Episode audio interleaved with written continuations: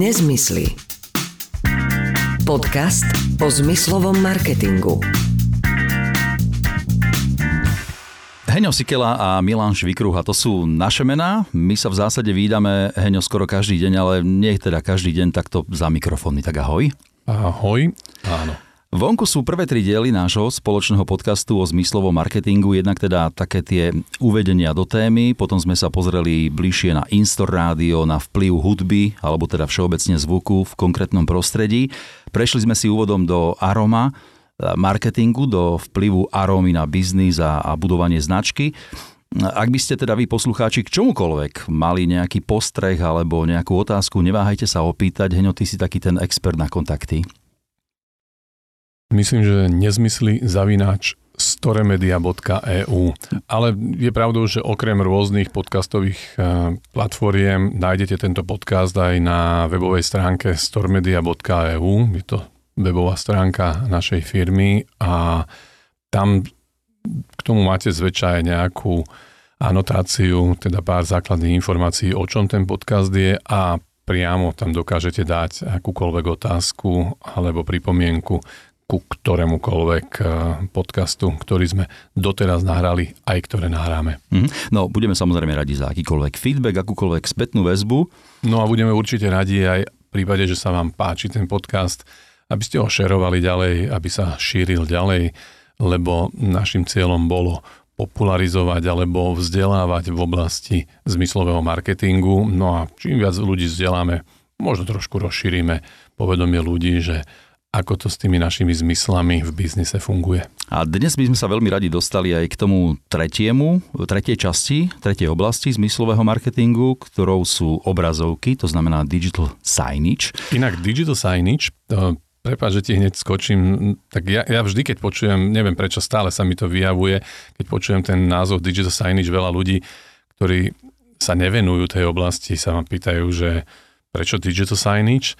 Ja teda tiež neviem a nerozumiem tomu, lebo mnohým ľuďom automaticky napadne, že to je takéto podpisovanie sa v banke, takéto digitálne podpisovanie mm-hmm. sa. A my sme dokonca, uh, nielen naša firma, ale množstvo firiem, ktoré podnikajú na mieste predaja, sú členmi združenia Popaj. Je to také celosvetové združenie a my sme členmi toho stredoeurópskeho združenia Popaj. A pamätám si, že no je to možno 8 rokov dozadu, možno 10 rokov dozadu, zmena POPA na zasadnutí digitálnej sekcie POPA, pod ktorú patria firmy, ktoré podnikajú aj v oblasti digital signage riešili v Prahe, že ako to tu budeme v našich zemepisných šírkach volať, lebo že digital signage je nezmysel. No, zaoberali sme sa tým asi na dvoch. Alebo... Na druhej strane, dobre, že o tom hovoríš, lebo tento podcast sa volá Nezmysly, takže jeden ah, už máme pre dnešok. Áno, áno, lebo, lebo sme si naivne mysleli, že my, tuto v strednej Európe sme si mysleli, že zmeníme názov niečoho, čo sa na celom svete nejako volá a my to tu budeme volať inak. No, tak sme sa tým chvíľku zaoberali, nič sme nevymysleli a zostal digital signage a dodnes je to teda digital signage aj v strednej Európe. Mm-hmm. No ale predtým, ako sa budeme venovať tejto oblasti, tak predsa len sa na chvíľku zastavím pri aroma marketingu. Pred pár dňami si bol v Madride a Barcelone. Čo sa tam dialo? V Madride bolo stretnutie EMEA, teda krajín Európa, Blízky východ a Afrika, e, distribútorov americkej značky Sender. Sender je najväčšia firma aroma marketingu na svete a bolo to také stretnutie distribútorov, ktoré, ktoré sa realizuje štandardne 1 až 2 krát do roka, no teraz nebolo 3 roky zo známych dôvodov, pre ktoré sa mnohé iné veci nediali. Takže, takže sme sa stretli, videli a bolo to také celkom zaujímavé stretnutie jednak preto, že sme videli, že kam sa to posúva po celom svete, posúva v tomto prípade žiaľ Bohu za posledné dva roky, že kam to zamrzlo. Mhm, čiže majú aj oni podobné skúsenosti počas pandémie ako my na Slovensku. Túto skúsenosť som nadobudol už e, možno asi 8 rokov dozadu, keď som bol prvýkrát na takomto stretnutí, vtedy to bolo v Barcelone a keď tam prednášali páni z Londýna a prednášal tam človek z Izraela, tak som si uvedomil, že všetci riešia tie isté problémy a majú tie isté radosti, ako máme my. Takže, takže áno, je to veľmi podobné. Samozrejme, ak sa bavíme o aroma marketingu, tak e, určité odlišnosti sú a o tom sme sa nebavili, keď sme sa minule bavili o aroma marketingu, že typická odlišnosť e, regionálna, a teraz myslím regionálnu tak ako vo veľkých regiónoch, ne, nehovorím o Orave a Spiši, že rozdiel medzi Oravou a Spišom a Bratislavou, ale rozdiel medzi Strednou Európou, Severnou Európou, Južnou Európou, arabským svetom, azijským svetom je v intenzite vône. Mm-hmm.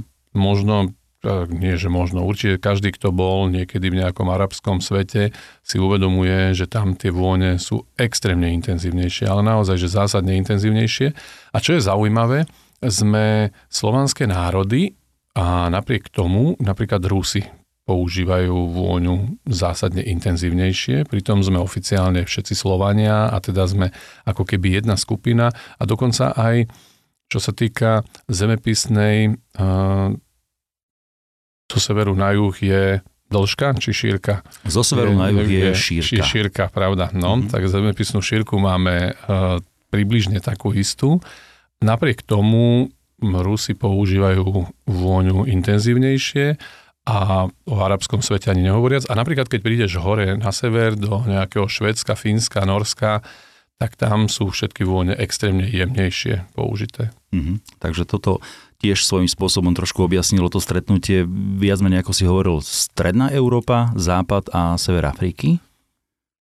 Uh, nie. E, Európa, Afrika a Blízky východ. Blízky východ, to, je, to je všeobecné označenie krajiny EMEA, to nie je označenie nejaké naše v oblasti Aromy, ale všeobecne krajiny EMEA znamená uh, Europe, Middle East, mm-hmm. Afrika. Mhm. No, my sme sa už o tom trošku rozprávali aj mimo mikrofón, si tam stretol a teda mám pocit, že to trošku aj očarila taká nejaká vývojárka vôni e, z Francúzska, asi nielen tým, ako vyzerala.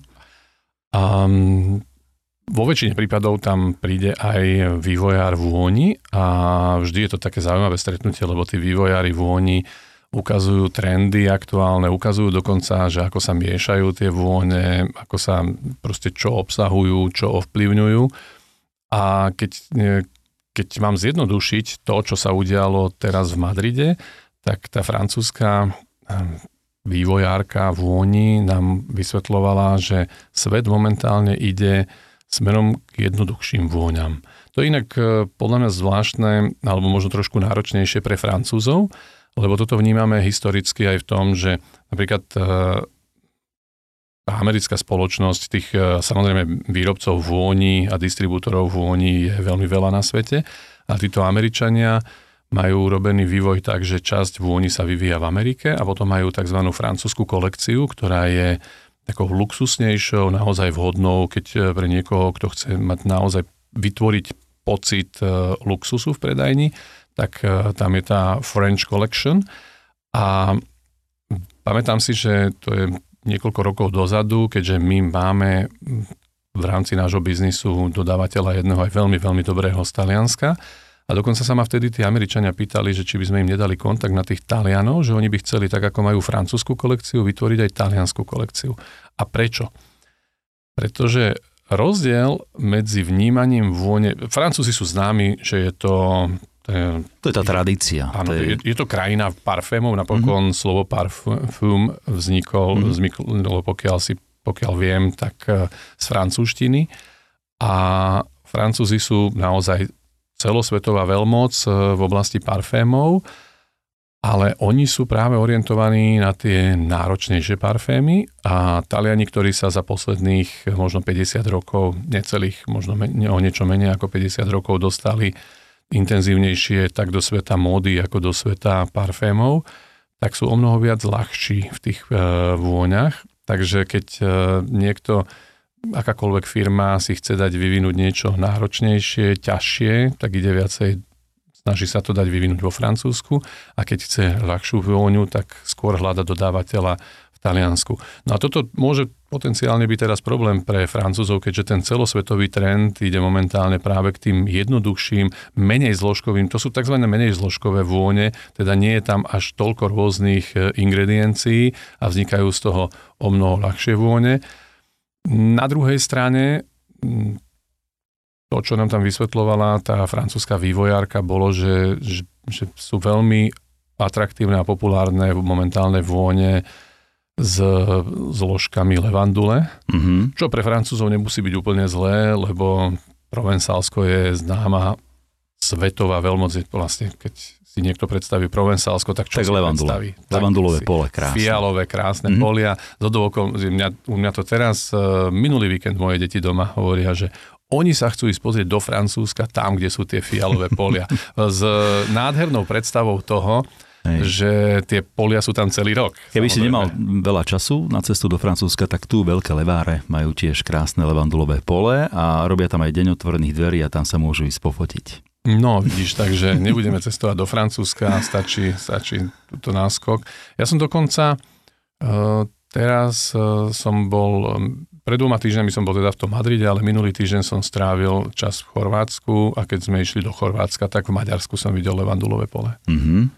Tak je to asi naozaj trend, e, týmto smerom uberať sa aj v rámci prípravy nejakých tých vôní? No, ono to môže mať e, súvisť samozrejme aj s niečím iným. Levandula ako taká v nás vzbudzuje pocit čistoty mm-hmm. čistoty a hygieny. Mm-hmm. Všetci dobre vieme, že... Aké to je dôležité mydla, v, týchto, v týchto rokoch. No a, a presne tá potreba čistoty, dezinfekcie, intenzívnej hygieny vlastne v nás vyvolala potrebu mať viacej vône zamerané na čistotu. Napokon my sami sa stretávame s tým, že už počas korony, ale pokračuje to aj dnes, ten dopyt mnohých klientov, ktorých máme, je orientovaný na vytváranie pocitu čistoty. Mm-hmm. Takže, takže aj to, pravdepodobne to, čo sa udialo za posledné tri roky, tak to spôsobuje to, že ľudia majú takéto potreby a cieľom aroma marketingu je samozrejme aj naplniť potrebu zákazníka, ktorý pri vojde do priestoru. Toto bola konferencia aroma marketingu, ale ten Madrid si videl trošku aj z inej strany. Je pravda, čo sa o ňom hovorí, že je to mesto obrazoviek? No ja som bol teda šokovaný z toho, že kam sme prišli, tak e, všade, všade boli, keď, keď porovnám naozaj prostredie v Českej a Slovenskej republike, kde tiež už niekoľko rokov silný boom digital signage, takže sa veľa e, plagátov a tlačenej reklamy vymieňa za obrazovky, tak e, sme naozaj len veľmi v plienkach v porovnaní s Madridom. Tam to bolo úplne, úplne všade, v každej prevádzke, v exteriéri, v interiéri. Mm. A to nie je len o tom, že v každej prevádzke, ale my sa teda s tým stretávame Možno u nás to vidno tak, že keď vôjdeš na čerpaciu stanicu, tak tam sú rôzne formáty obrazoviek, lebo sa tam predháňajú niektorí predajcovia, že kto bude na akej obrazovke promovať svoje veci ale tam to bolo naozaj, že v každej reštaurácii, v každom rýchlom občerstvení. Nie je to už potom kontraproduktívne? No všetko záleží samozrejme od toho, ako sa to nainštaluje a čo sú to za obrazovky.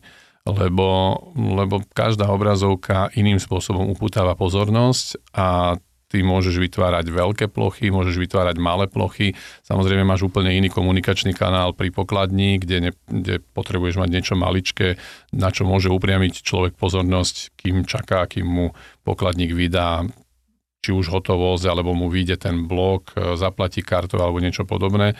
A niečo úplne iné je, keď vstupuješ do priestoru. A toto bola vec e, pre mňa ako naozaj to, čo ma zaujalo v Madride na letisku.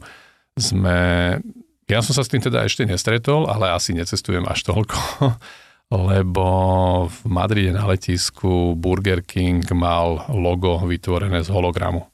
A to už bol taký level, že sme sa na, na to pozreli, že žiadne, že svietiace logo, ale normálne hologram, ktorý sa tam krásne hýbal, bol priestorový. Naozaj to bolo zaujímavé mm-hmm. a, a tam si človek uvedomí, že samozrejme tá, tá 3D projekcia pôsobí na človeka úplne inak ako 2D projekcia. Tak, eh, aj keď aj 2D projekcia samozrejme môže pôsobiť rôzne a to, ak eh, začneme rozoberať digital signage, tak si môžeme povedať, že, že akými rôznymi formami sa to rieši a kam sa to posúva, lebo digital signage samozrejme tom úplnom základe sú obrazovky, štandardné jednoduché obrazovky, ale dnes existujú veľké letkové steny. Dnes e, sú veľkým štandardom priesvitné letkové steny, kde vlastne mm-hmm. vidíš cez tie steny a pozeráš sa. Tie vo výkladoch myslíš teraz? Áno, áno, typicky do výkladov, mm-hmm. ktoré sa umiestňujú. No a začína sa aj v našich zemepisných šírkach rozširovať hologram. Ja som hologram videl už v tejto branži v Práhe v jednom nákupnom centre už, no myslím, že už asi rok tam majú urobené normálne citylightové plochy uh, s hologramickým zobrazením a naozaj to trošku inak upúta. Samozrejme tá technológia je zatiaľ trochu drahšia, uh, nie vždy a všade je vhodná, lebo zase to je otázka uh, svetelnosti priestoru, pretože ten hologram predsa len potrebuje trošku nie úplne svetlé prostredie. Ja si mm. zatiaľ neviem predstaviť, že by som s hologramom išiel napríklad do výkladu, ktorý je orientovaný na smerom von na plochu, kde svieti slnko. Kedy si sme si toto ale nevedeli predstaviť ani pri normálnych monitoroch. Medzi tým prišli do ponuky monitory s e, vysokou svietivosťou a dnes sa dá umiestniť e, monitor aj do, na takúto plochu ale musí mať vysokú svietivosť a samozrejme cena výkon. Nepustí. Jasné. Keď spomínaš hologramy, tak myslím, že obrovskú robotu v tomto smere robí aj to aktuálne turné skupiny ABBA, ktoré teda sa tvári, že, že znovu oživilo kap, kapelu ako takú, ale je to vlastne o tom, že všetci štyria členovia skupiny boli, boli nasnímaní v rámci pohybov, v rámci senzorov a vytvorili sa vlastne ich hologramové podoby a aj ľudia, ktorí bežne nevedeli, že čo znamená slovo hologram, to mali možnosť pred pár dňami vidieť, keď s tým turné prišli. A tým, že je to teda, ako ty hovoríš, veľmi dôležité, mm, alebo teda treba dbať na to, kde to je umiestnené, tak táto show ABBA Voyage prebieha vždy na jednom a tom istom mieste. Jedna hala je určená a nebudú nikam s tým cestovať. Tri mesiace dopredu majú vypredané vybukované všetky vystúpenia a vlastne tam je to nainštalované a len tam to bude prebiehať, lebo je to veľmi náročné z hľadiska tej svetelnosti, aby, aby to dobre vyzeralo. A ono v princípe, vieš, koncerty sú, pokiaľ sú v hále, tak tam veľká, veľká svetelnosť nie je, to znamená, býva tam tma, ale podľa mňa to techni, tá technická príprava musí byť tak zložitá, Áno. lebo na čom je postavený hologram? V princípe sa tam v, točí vrtulka, ktorá, ktorá rozkladá ten, ten obraz a tým pádom tým, že je tam príliš veľa pohyblivých častí, tak to nie je úplne jednoduché postaviť a, a pevne umiestniť, takže asi to, asi to naozaj je veľmi, veľmi technicky náročné. A pre mňa, pre mňa z okolností, teda toto turné aby je takým zvláštnym spojením, že v podstate taká tá konzervatívna ABBA, ktorá skončila svoju kariéru v 80 rokoch a veľmi, veľmi tvrdo odmietali. Miliardu im ponúkali na comeback. No a, a napriek tomu to odmietli a teraz je tu vlastne spojenie tej, tohoto no, hudobného, hudobného konzervativizmu mm-hmm. a technickej progresivity, ale že teda zásadnej. Takže zvláštne spojenie. Ja som to teda nevidel, neviem, či už niekde sa to dá vidieť. Sú už zámery z určitých piesní, že ako to vlastne vyzerá a No nepovedal by si, že tam nie sú naživo, naozaj. Je to, je to jedným slovom namakané. No, tak uh, musím si to niekde pozrieť, keď mi uh, to predpokladám, že YouTube tak ako Google vie všetko, tak uh, YouTube zobrazuje všetko, tak predpokladám, že na YouTube sa to dá nájsť, tak si to pôjdem pozrieť, lebo sám som to ešte nevidel. No veľmi nenápadne sme sa teda dostali aj k tomu tretiemu, tretej oblasti, digital, digital signage, obrazoviek, ktoré tiež svojím spôsobom ovplyvňujú naše zmysly. V čom ty vidíš najväčšie výhody obrazovky voči napríklad Insto rádiu, keď je nainštalovaná v priestore? No tak e, porovnávame obraz a zvuk. Veľa ľudí ti povie, že no hovorí sa, že radšej raz, ra, raz vidieť ako, ako 5 krát počuť, uh, takže, takže uh, o tom toto je. Ja, keď mám povedať svoj vlastný názor, tak pre mňa je zvuk viac o emócii, aj keď samozrejme slúži to aj ako informačné médium, ale je viac o emócii, kdežto obraz je zase informačné médium. Samozrejme aj ten obraz môže byť aj o emócii a keď sa dnes pozeráme na niektoré dnes už vonkajšie plochy, na ktorých, eh, na ktorých sa zobrazuje 3D obraz, ktorého máš pocit, že na teba niečo vychádza z toho obrazu, tak, tak to, je, to je aj emócia, mm-hmm. ale, ale stále je ten obraz eh, viacej, viacej informačný minimálne sa aspoň viac používa ako informačný, lebo zase aj ten obraz dokáže byť e, kľudne emóciou. To je otázka, všetko je otázka obsahu. To, čo na tom zobrazujeme a samozrejme aj ako to zobrazujeme. Je veľmi veľa prieskumov, ktoré hovoria napríklad o tom, e, a mám pocit niekedy, že nie každý z klientov to využíva, že o mnoho intenzívnejšie vnímaš obraz snímaný na tzv. portrétový formát, teda na stojáka, ako na landscapeový, teda na taký ten uh, horizontálny mm-hmm. Na horizontálne umiestnenie. Preto aj v Instagrame radšej využívaš fotky na stojáka, hej? Keďže ja nemám Instagram, tak, uh, tak nevyužívam, ale, ale na, no, to, to je zase samozrejme, uh, to by bola iná a veľmi dlhá téma, lebo ja potom vysvetľujem svojim deťom stále, že počúvajte, ako vy stále niečo odfotíte alebo natočíte a zvyknutí na Instagram sú točia všetko na stojak a potom si to doma pustíš na normálnu obrazovku 16 na 9 mm-hmm. a pozeráš. A čierne že, pásy. Áno, ale pásy. Máš, máš polovicu plochy, máš prázdnej a mm-hmm. využívaš polovicu plochy obrazovky. A inak ale to je, tak, to je také zaujímavé, lebo uh, ja som si urobil pred, uh, je to asi 3 mesiace dozadu, som si urobil taký výlet s našim uh, obchodným riaditeľom z Viedne, som si urobil takú prechádzku po jednom veľkom nákupnom centre vo Viedni, že aby som sa pozrel, že v akom stave tam je ten digital signage a čo tam je, či sú teda ďalej ako my na Slovensku, alebo nie, ako, ako majú urobené aj uchytenia, aj technologické, aj všetko možné. Bola to taká zaujímavá prechádzka, lebo, lebo to, ja som toľko chýb, koľko som tam vtedy našiel, to som si vôbec nevedel predstaviť. Naozaj, že sme prišli na do jedného obchodu, v ktorom mali, oni tam mali 4 druhy obrazoviek a 4 druhy chýb. Na, na jedna Zadarilo bola, sa, hej? Uh, jedna bola vypnutá, takže vôbec nič. Na druhé, druhá bola taká, že bola obrazovka, ktorá ale nebola plnoformatovo vyplnená. Na okrajoch si mal presne nejaké takéto okraje. Na treťom dokonca bol otočený obraz. Uh, na bok bol taký spadnutý, takže mohol by si si láhnuť, aby si sa na ten obraz pozeral.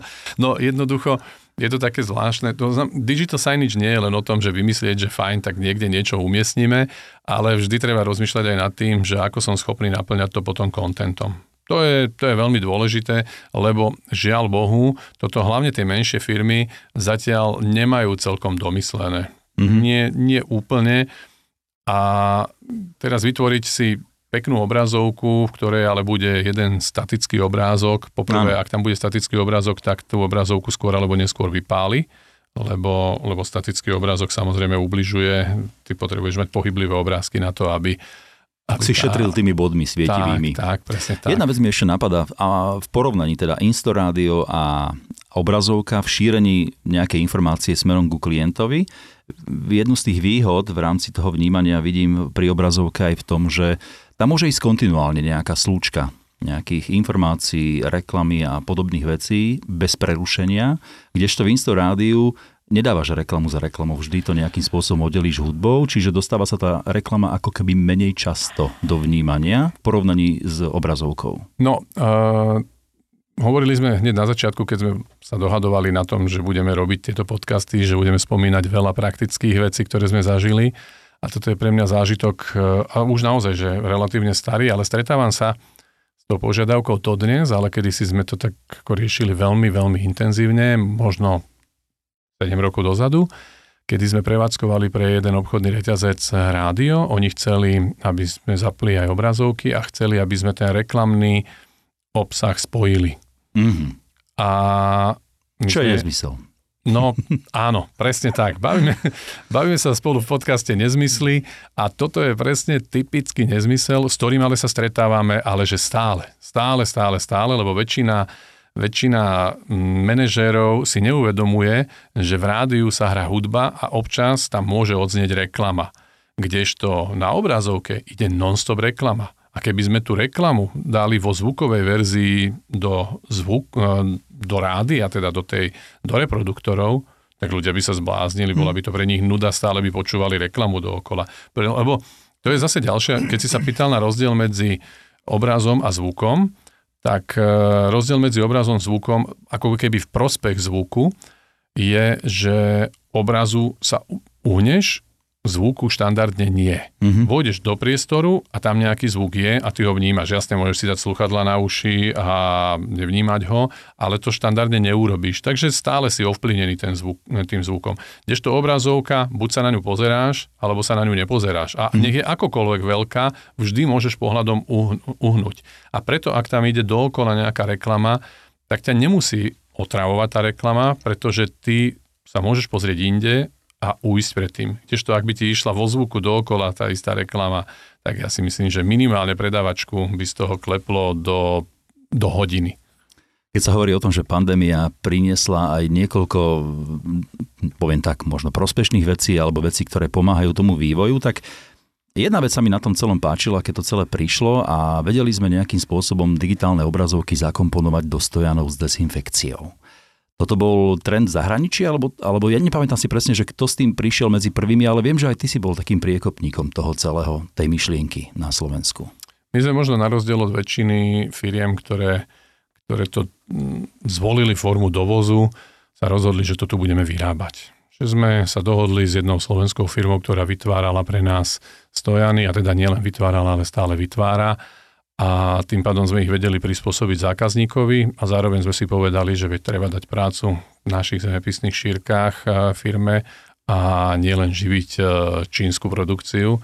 Takže, takže áno, toto sme vytvorili a ja si myslím, že za mňa bolo určite lepšie dať na vstup nejaký panel, ktorý poprvé dokáže informovať na vstupe zákazníkov, zároveň ich dokáže vyzvať, lebo, lebo tá obrazovka sa dala použiť na čokoľvek. Dala sa použiť na to, že vyzveš ľudí, dezinfikujte si ruky, ale takisto si im mohol povedať, že viete čo, dnes máme v akcii takú a takú vec. Takže mm-hmm. pre mňa ten stojan tých typov stojanov bolo veľa. My sme mali teda, len my sami sme mali tri druhy stojanov, hm, vo svojej ponuke, ale sú ich stovky a možno tisíce, ktoré sa dajú doviezť z rôznych krajín sveta, vo väčšine prípadov teda z Ázie.